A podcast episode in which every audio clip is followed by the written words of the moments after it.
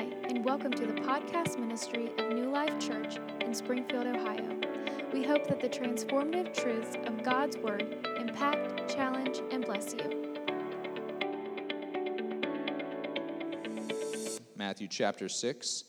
Um, it's, uh, it's right in the middle of the sermon, um, you know, the Sermon on the Mount. You've got the Beatitudes in chapter 5, and then he goes through just uh, all this really, really important stuff. But I don't think that there's a chapter in the whole, you know, in, in the whole Bible that more clearly defines what the transition between the mindset of the Old Testament thinking and New Testament thinking is going to be like. You know what I mean? Probably not. Uh, so, what I mean is that this chapter really, really quantifies um, a, a, a, mindset switch. You know, the, the covenant, um, the dispensation uh, between the Old Testament New Testament, you know, it all hinges on who Jesus is, right? That, that's what kind of switches Old Covenant to New Covenant. And uh, th- there's going to be some changes, some completion done. It's not going to change in the fact that, um, you know, the, all the old stuff is passed away and that that law doesn't count anymore, but it's going to uh, complete everything that we've learned in the Old Testament, right? And it's going to change things. Um, it'll change the mindset of people. Jesus goes through a lot of stuff in this, you know, in, in chapter 5 before he gets into what we call the Lord's Prayer in uh, chapter 6. He talks about uh, being salt and light, which, you know, obviously that's a, a you know, a 10 week series right there, right? Um, he, he talks about how he has come to fulfill the Old Testament and, you know, the, and the prophets not to destroy what they've said, but to complete it and fulfill it. Um, then he goes on to say that uh, a murder is, begins in the heart. That's a heart issue. And then everybody starts to, to squirm a little bit.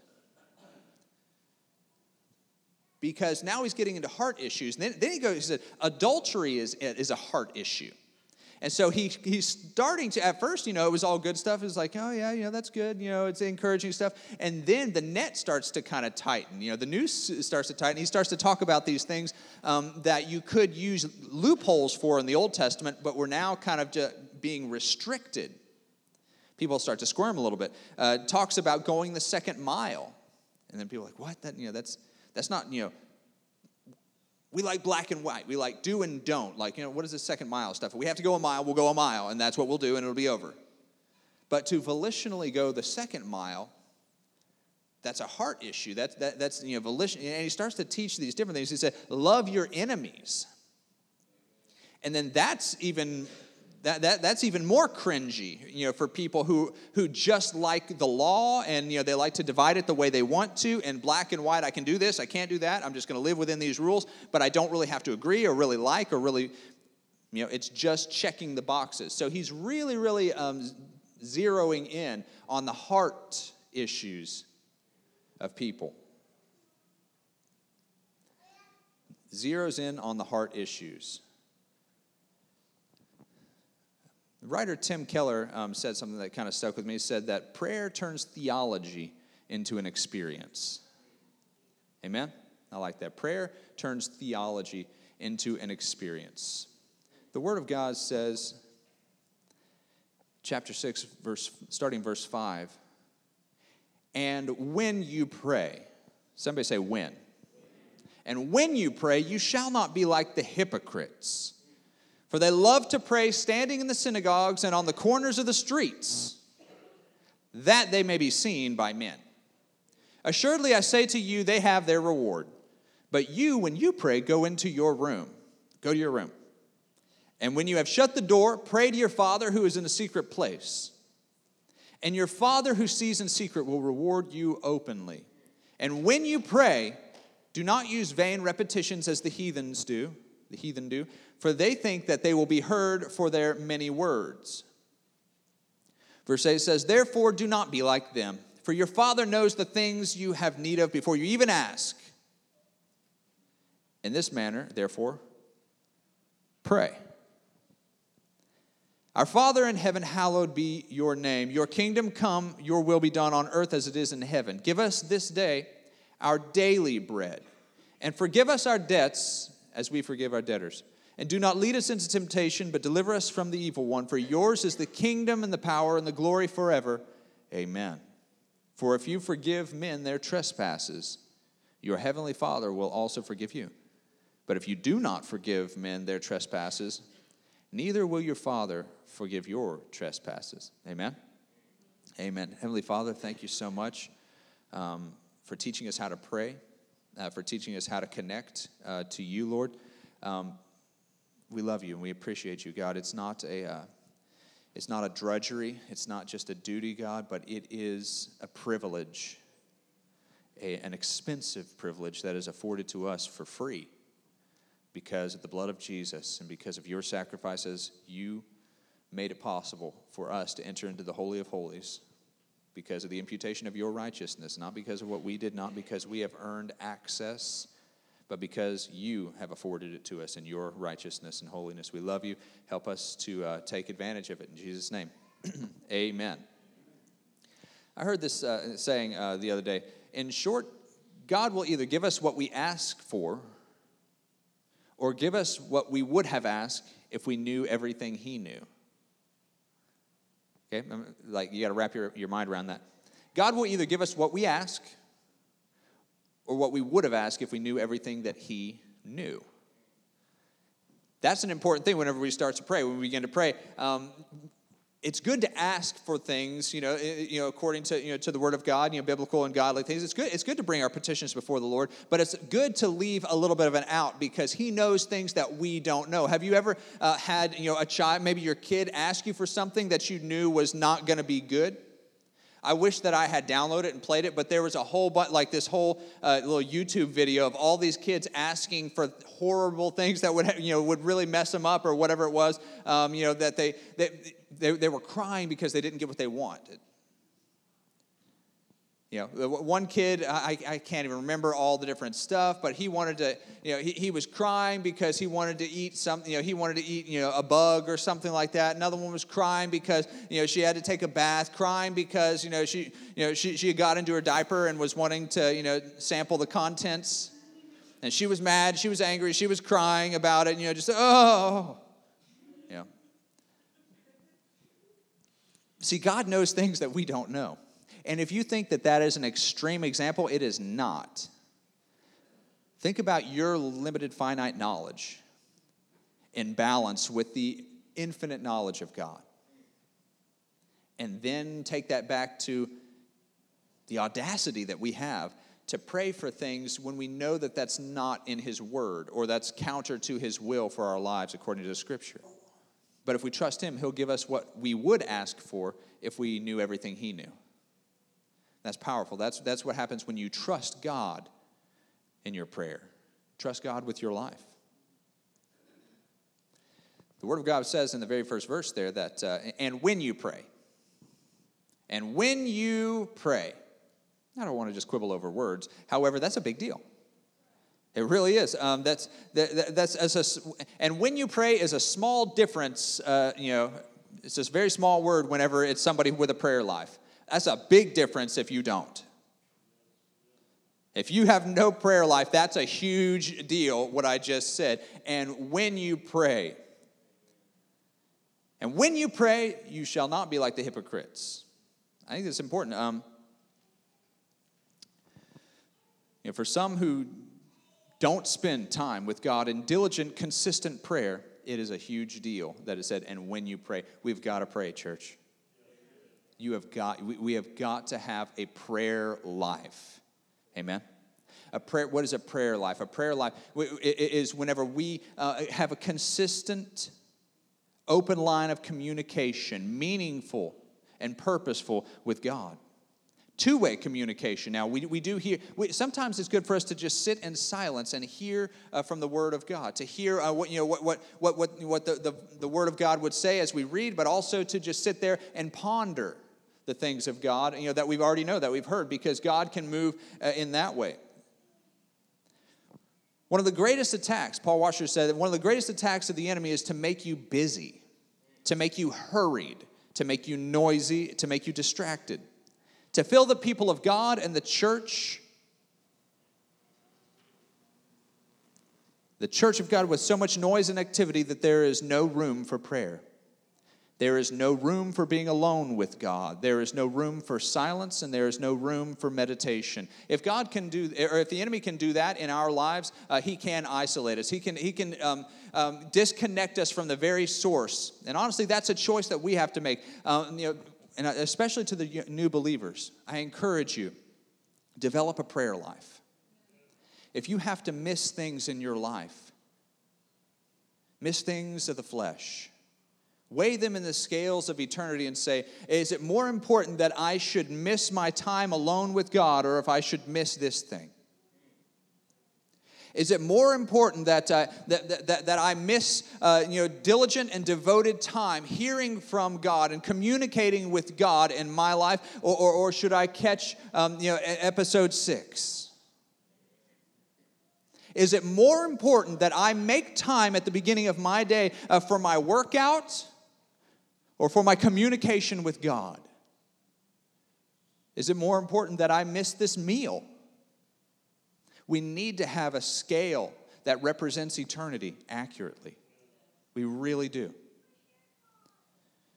You know, this, this Wednesday, I felt I just felt the Lord um, just call us to a season of prayer as a church because you know even as a spirit-filled church then that, that seeks to be very sensitive and to follow after the Holy Spirit as He moves. Um, sometimes it can just it can be just as rote um, in a lively church as it can in a dead.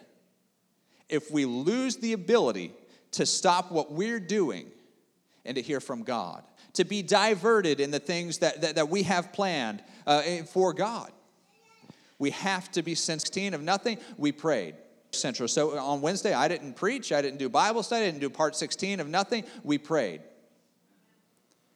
We heard from God and we spoke to God. And, and, and, we, we just kind of put Him back you know, at the very center. If we, if we don't have a prayer life as a church, um, then it doesn't matter how many visitors we have. It doesn't matter how good the worship sings. It doesn't matter if the, if the sermon is on point. It doesn't matter how beautiful the facility is. If we're not hearing from God, if we don't have a real and legitimate connection, a live wire connection to God, it doesn't matter.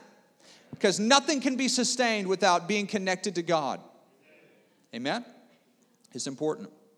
Now, first of all, he says he teaches us how not to pray, and that's important too.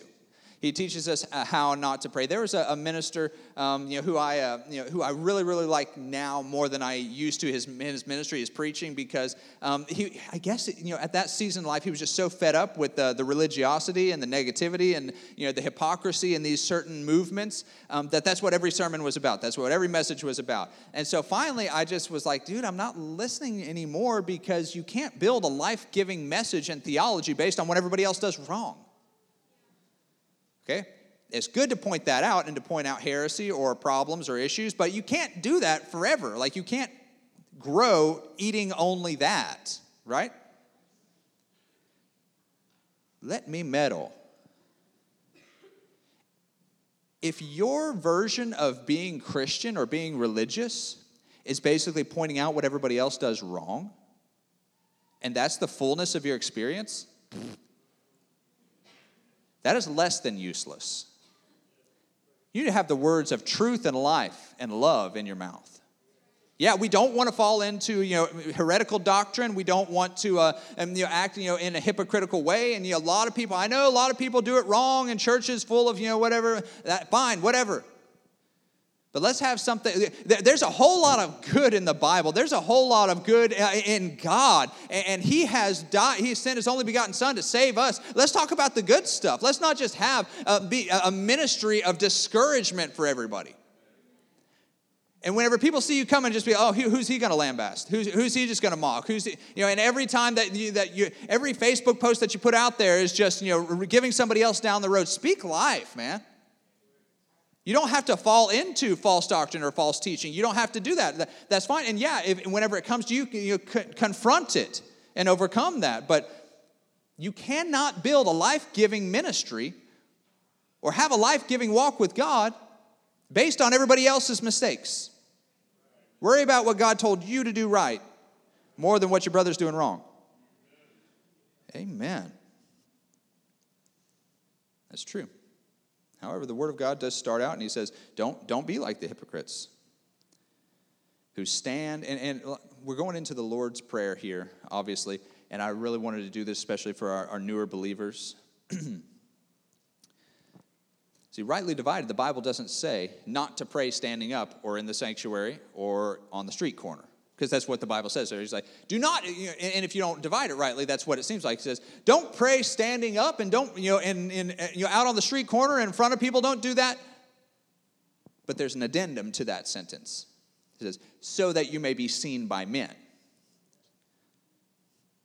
So what he's actually saying is, yeah, pray in the sanctuary, Pray that you know men can see you. That's fine. Pray in the street corner, you know, pray, pray everywhere, but don't do it for the motivation of having been seen by men and having your spirituality on display. Amen? Uh, whenever we pray, uh, it should be humbly. It should be uh, every time we pray, you know, in church or, or have a move of God, uh, everything should be pointed to Christ, to Christ, to Christ, to Christ. Everything points to Christ. Uh, I, I, don't want to be distracting in the things that I do. Uh, I, I, didn't come here to be seen of men. I didn't come here, you know, for, for, for any demonstration that would put the attention on me. And the Holy Spirit didn't either. Hello. The Holy Spirit's very interesting when you, you study into the doctrine of, you know, of pneumatology and, and, and who the Holy Spirit is and what he came for. Uh, you know why we call him Holy Spirit? Yes. But he, he we say Holy Spirit. He didn't come to, uh, we, we, don't have, you know, God the Father, what, what's his, Steve, what's God the Father's name is close, you know, his name. We have a Yahweh. That, that, that's, that's the name, you know, that's the, that's the tetragrammaton. You know, I set you up for failure. There's, there's like 9,000 names, so either you could have been all right or, you know, yeah, technically anything you would have said would have been just about right. So Yahweh, that, that's kind of the Old Testament. That's, that's you know, what, what, you know, the name of God that's important. Now, what's the Son's name? Jesus, Yeshua, yeah. Emmanuel, right? Got a billion of those too. What's the Holy Spirit's name? I know he's the spirit of truth, but what's his name? He does that too. What's his name, though? Now, I'm not going to get super, super deep into theology here, but I will say this that uh, whenever the Holy Spirit came, he came not to be spoken of, but to point toward Christ, the Word of God teaches us. It's very interesting. He, he, he didn't come uh, to be, you know, to, to put on a big show. Now, whenever he works and does stuff, you can't help but notice, right? Whenever, whenever the Holy Spirit really begins to move and to change things, uh, somebody will get healed and you're going to notice. But, but it is the intention of the Holy Spirit to always point toward Christ. Amen? And so, when in our demonstrations, in our walk with the Holy Spirit, everything that we do needs to point people toward Christ. Amen? Whenever, whenever he moves, whether it's in, in, in the, the gifts, you know, a gift of prophecy or in the gift of tongues and interpretation, everything that we do is, is, not, is not a sideshow. It all points toward Christ and Christ's will, Christ's plan, Jesus' plan, and, and that is for the lost. Amen. For the edification of the church. Why does the church need to be edified? Because we got a job to do. We got to operate in power and authority. Uh, we have to present ourselves without spot or wrinkle when he comes back. Amen. So it's very, very important because the Holy Spirit is so powerful and incredible, you know, and, and you know, like fire. And, you know, it's, it's uh, amazing whenever the Holy Spirit begins to work that it's so bombastic and incredible. But at the same time, the, the, the Holy Spirit is, is very meek and always trying to put the attention away from himself and onto Christ and to reveal God, to reveal the, the person of Jesus Christ and his, his plan. Amen? It's important. Everything we do as a church should point to Christ. If we have a fellowship meal, it is to follow the lifestyle pattern of Scripture to honor Christ as we break bread together. You know that? He said, As oft as you do this, do it in remembrance of me. Oh, there's a thousand scriptures we can give to. Forsake not you know, the gathering together of yourselves together. Whenever we break bread, which is apparently like most I mean, there, there's so many instances in the New Testament about breaking bread together or eating together. That, that, that's they, all they did. It seemed like was, was pray, have church, and eat together. It was it was a communal thing. It really was. It was a powerful thing. That's why you know it's a lot of why that we do a monthly uh, you know time of fellowship together. It's a time uh, you know to connect and to honestly uh, live out the Word of God. When we pray, it should honor God. When we preached, it should honor God. When we testify, it should honor God, not the enemy. I feel like I should not have to say this, but I do. Whenever we testify, glorify God. Amen? Ben, glorify God. Andrew, it's it, we, don't glorify the enemy, which happens more often than, than you would think. And sometimes I'm up here just squirming. And I'm like, I am this close to shutting this bad boy down if you don't stop glorifying the enemy over all the horrible things going on. And then at the very end, have this little half hearted dinner, but God's in control. Yeah. And I'm just like so discouraged by the end of it. Yeah. Everyone's evil, people are mean. And I understand that's more of a prayer request. Save that for prayer request time. But whenever you stand up to testify and glorify God, glorify God. You, we, we should leave there saying, you know what? God's in control. By the time you sit down, we'll be like, all right. I guess he is a miracle working father. I guess he is all powerful. I guess he is all knowing. I guess he is a good God. Thanks for reminding me. I guess that there's nothing that we walk through that he hasn't already seen. I guess he knows the way that I take, and I guess his thoughts for me and toward me are good. That's what you ought to feel. Wow, wow, God really took you through that thing. I guess if that ever happened to me, I know one instance where God came through. That's how we should testify. I'm, I'm serious.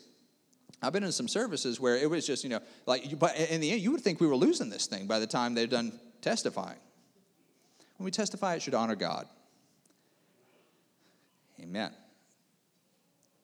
Going on to verse 8. Verse 8, therefore do not be like them, for your Father knows the things that you have need of before you ask Him. In this manner, therefore, pray. And so we're almost into the, uh, uh, the first part of you know, the prayer that Christ teaches, the Lord's Prayer. Therefore, don't be like them. Don't be like the hypocrites who stand there and they, they want to just be seen. Um, for your Father knows the things you have need of before you ask Him. In this manner, therefore, pray. And this is an interesting scripture to me, and I, I think that it's important that we look at it because I feel like I have a pretty mature grasp on Scripture and on you know, on my prayer life, and certainly more mature than somebody who's you know just a brand new beginner. And this kind of kind of confuses me at times. Like whenever, uh, well, it's kind of complicated. I tried to write it out as best I could. We'll see what happens. Usually, when I tell my wife, I know I'm inferring that I don't need her to keep telling me about it. I'm not being disrespectful. Whenever she says, I know, isn't that normally like, so stop talking, right? Okay, that, that's, you know, I got you. We're, we're good. Yep, no, I know. You know, if, you know, hey, hey, we're out of milk. Oh, yeah, I know. Which means it's on the list and I'm going to do it. I got it. We got this. No problem. No disrespect. It's, you know, I'm not being mean. I may be later, but right now I'm really not trying to be. I'm just trying to focus into this. I'm saying that's what it feels like whenever he says, uh, He knows exactly what you have need of before you ever say it, uh, but pray. And you're like, oh. Well, you already know. Yeah, I know. Pray anyway. It's an interesting thing because we, we naturally slip into that. We think, you know, well, God knows, He is aware of the things that are going on in my life, and so that's great. You know, He knows and He loves me and He's good. So, uh, and God's like, yeah, I know, I know, but uh, pray. Pray. Don't stop praying just because you think or because you know that I am aware of it. Um, that doesn't take you off the hook uh, for having a prayer life and bringing these things before God because your prayer matters. You need to understand this because th- there's a whole line of thought that I have to kind of uh, uh, rebuke here a false gospel, a false way of looking at things, and it's called deism. Somebody say deism. Deism. Uh, basically, the best way to explain that in like 15 seconds is uh, you, ever, you ever spin a top?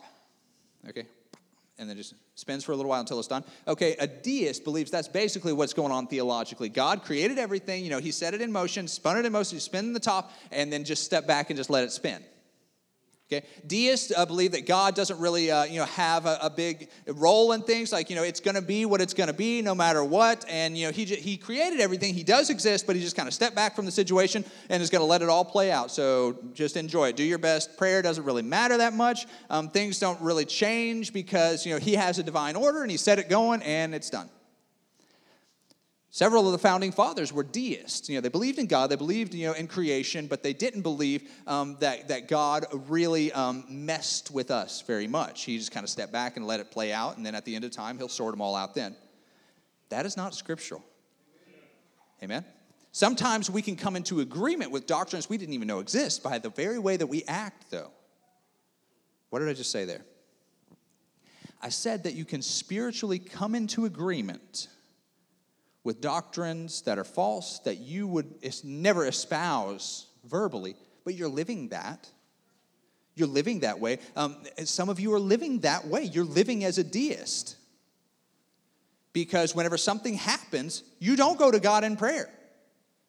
You go everywhere but to God.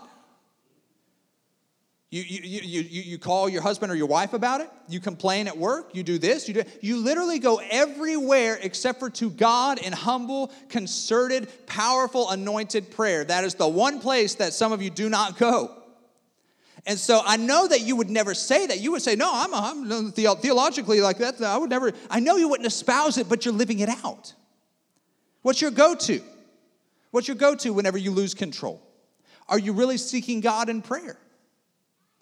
And if you're not, then how do you expect me to believe that you believe he can do things or that he will manifest himself, that he will actually move on your behalf?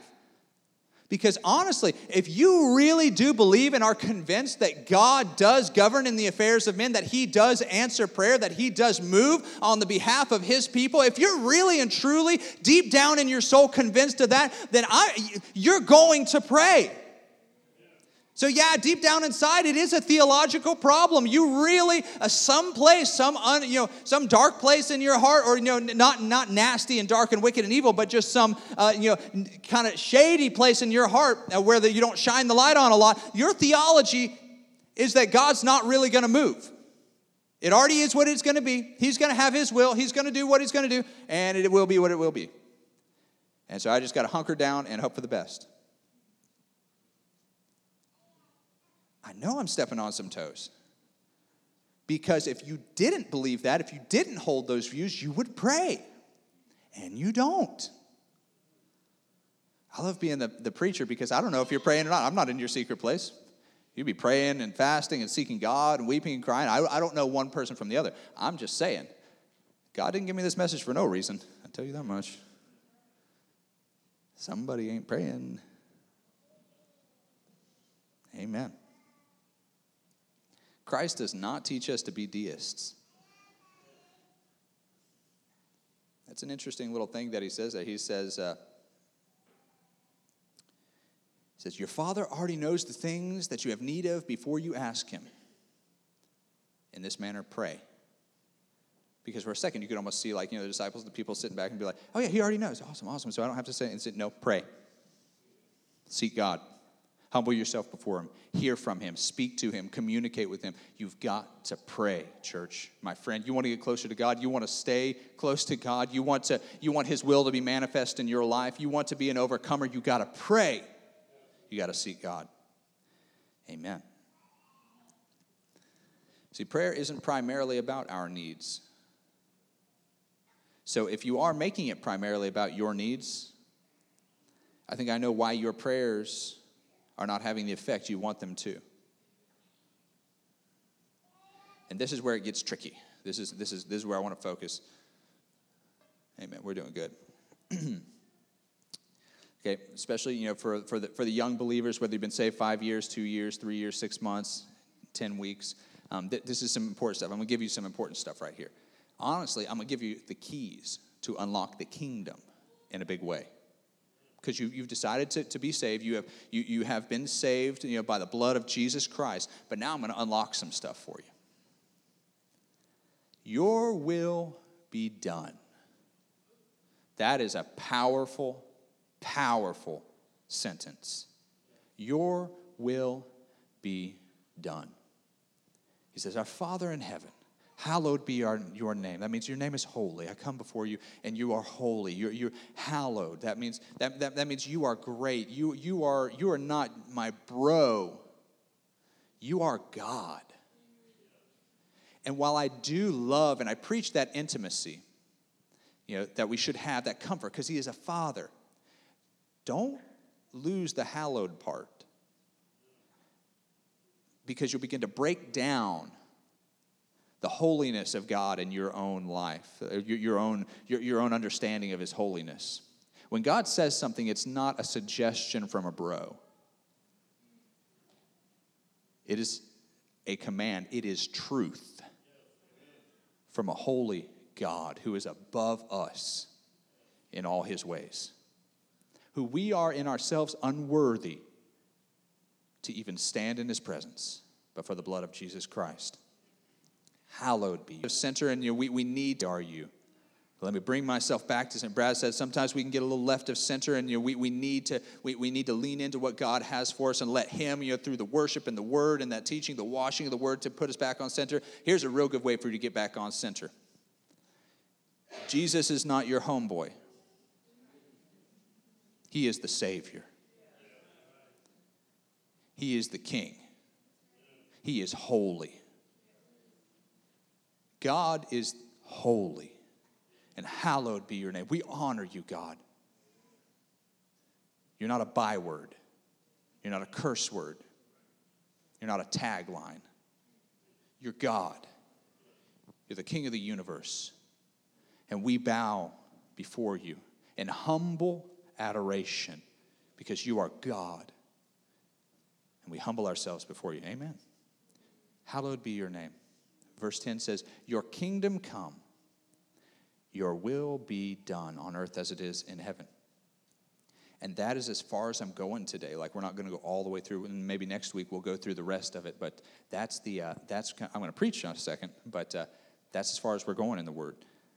Your kingdom come, your will be done on earth as it is in heaven. Your will be done. And here's the deal newbies especially. I love you guys. And I'm going to do you a favor. If you can get a hold of this, the whole kingdom is open up to you. Your will be done. If you can honestly pray this, and you know, what am I talking about? New people, old people too, elderly, seasoned, wise people, people who've been in this way a long time. You need to get it too. If you can honestly pray, Your will be done demons will flee. You will walk in faith, power, and purpose. I promise you that if you can get this one thing right, your will be done. See, but here's the deal you don't, uh, you don't understand what this would cost you to say your will be done and mean it. That is a loaded statement. That is a that that that comes that packs a punch. Your will be done in my life, in everything, in everything, to really be able to say that? I'm telling you. Uh, Jesus fasted for 40 days. Remember, and Jesus is Jesus, right? Jesus fasted for 40 days to be able to say this. And you think you're going to just say it? You know, just, just, just on the fly? And mean it? No. Jesus had to weaken his flesh. He had to fast. He had to seek God. I'm telling you, the very Son of God, Jesus Christ, the perfect Lamb of God, I'm talking that Jesus. Yeah? Not Jesus down the street. I'm talking about the Jesus.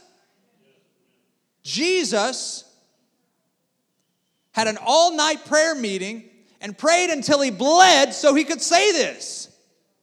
Are you kidding me? It's a big deal to say, Your will be done. That's the big, I mean, that's a huge, huge thing. I'm telling you, uh, uh, it, Jesus, the real Jesus, he prayed until he sweat great drops of blood and, and he humbled himself and he wept and he cried and he begged and he squirmed a little bit. And he said, in, in two different times at least, he said, Father, um, can, can, can, your will not be this? Can, you know, can it pass? Can, can this cup pass from me? And then in the very end, he says, you know, uh, can this hour pass for me? Can, can, can, I'll do your will, but maybe can, can it be a little later? Do you have any idea what it cost the very Son of God, the perfect one, the Lamb of God, to say, Not my will, but yours be done? And you think we can say that whimsically? You think that we can say that and it not cost us? When Jesus said that, it cost him a cross, a crucifixion. When he said it and meant it, it led places that his flesh didn't want to go. I told you it packed a punch, and I wasn't playing around. Some of you guys are thinking, man, you know what? I guess if I really, really said it, who knows where it'd take me? Darian, if you say, Your will be done, and you actually have the guts and the courage to truly mean it, you better be ready, man. I believe you do. Make up the decision. And guys, if you if you really have the have the wherewithal that if you make up the decision in your heart, if you purpose within yourself, not my will, but yours be done. That is the most life altering statement that you can make, short of, I'm a sinner and I repent, save me by the blood and by your grace. For you to say, Not my will in my life, but yours be done. That means setting aside your grudges, your preferences, your hopes and your dreams, your comfort, and the rights to make the choices that you want to make. That single sentence can make your life no longer about you, but about Him. And that is a big transition. Not my will, but your will be done. Your kingdom come. Your will be done. To what degree, I wonder, my friend, are you willing to pray that prayer? The Lord's Prayer. See, Jesus prayed it, and look what it cost him. He backed it up. When Jesus said, Pray like this Our Father who art in heaven, hallowed be your name, holy is your name, your kingdom come, your will be done. You know what happened in Gethsemane? God the Father called that in. You ever have somebody call in a favor on you? Yeah. Say, hey, you know that one time when I could, could you help me? Oh, yeah, yeah, I got you, I got you. Or sometimes you make a boast and somebody calls you on it. Like Dieter saying she can beat me in basketball and getting, getting schooled. Sometimes that happens, you know, whenever you do that. Hey, focus.